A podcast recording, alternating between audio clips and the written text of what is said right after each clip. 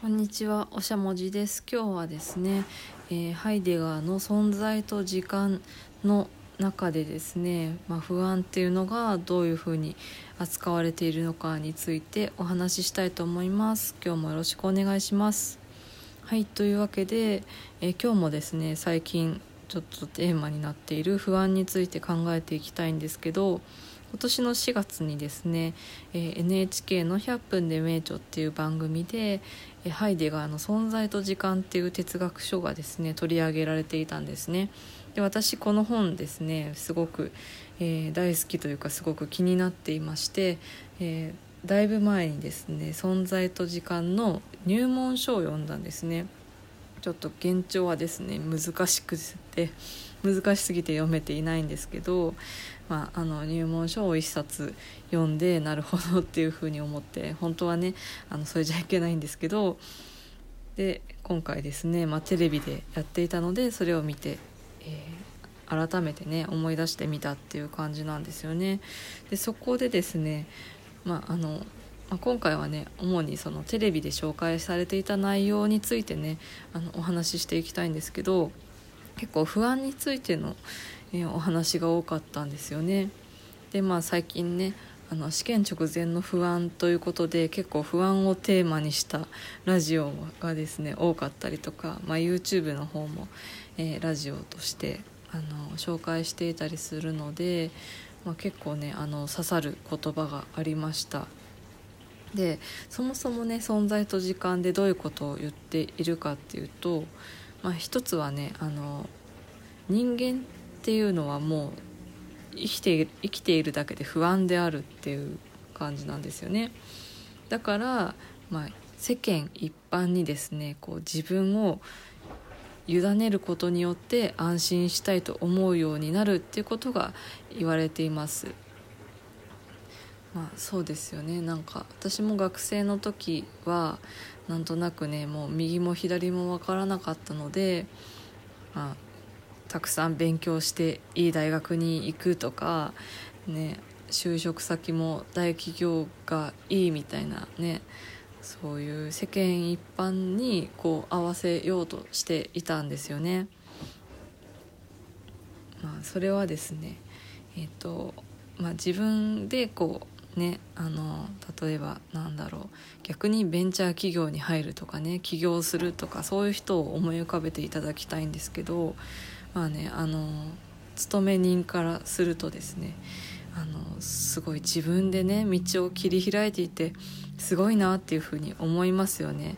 それと同時に、それってすごい不安じゃないかなっていうふうに思ってしまって、なかなか自分ではね、そういう道を選べなかったりするんですよね。で私たちはですね、多くの人はどうするかっていうと、世間一般ですね、で良いとされているところに自分を合わせていくっていうふうに、ハイデガーさんは言ってるんですよね。でこれはですね、そういう人が悪いとか、悪いとは言ってるんですけど、みんなそうだよねっていうような話し方をしているんですよね。例えばですね、番組の中で一例として挙げられていたのが、不登校の学生についての例が話されていました。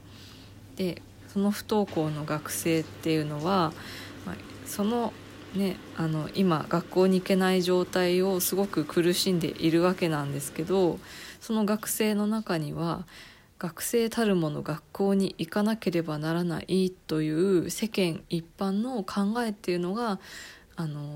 持っているんですよね。だから苦しいんです。ただその学生がその考えを捨て去ったからといって幸せになれるとは限らないんですよね。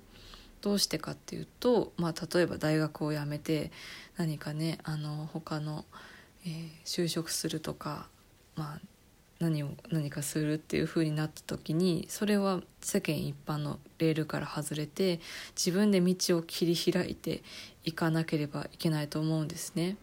でそれってすごい不安なことなわけですよ。だからその学生は、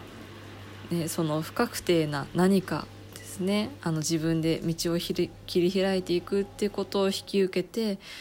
すごくね不安になるぐらいだったら、その世間の一般の考え方ですね、それに身を委ねて苦しむ方がいいと判断して今の状態にとどまっているんだっていうお話をしていました。これはですねもうへーっていうふうに思いましたね。でもう一つね、これは本当にすごく心に刺さったことなんですけど、その番組に出演している伊集院光さんですね、すごく頭のいい方なんですけど、一緒にね出演されている専門家の先生にですね、じゃあこの世での本当の安らぎっていうのはどういうものなんですかっていう質問をしたんですよね。そこで専門家の先生が答えていたのが、私がハイデガーだったとしたらこう答えるかなっていうふうに前置きをして言ってたんですけど、その安らぎの対義語にあるのが、その世間一般の良しとされているものに飲み込まれてしまうことだっていうふうに言っていました。で逆にですね、その自分でね自分の道を選び取って、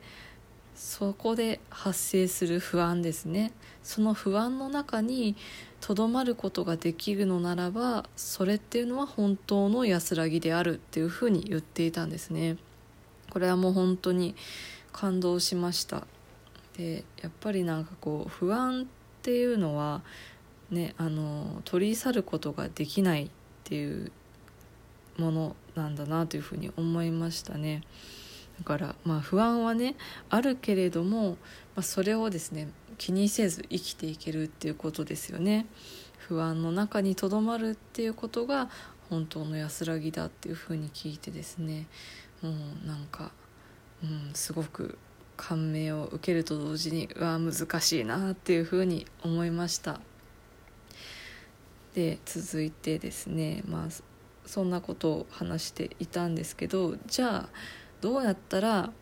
自分で道を切り開いていけるようになるのかっていうことですよね。世間一般の良しとされているものではなくって、自分の本当にやりたいことを見つけるにはどうしたらいいかということなんですけれども、ハイデガーさんはですね、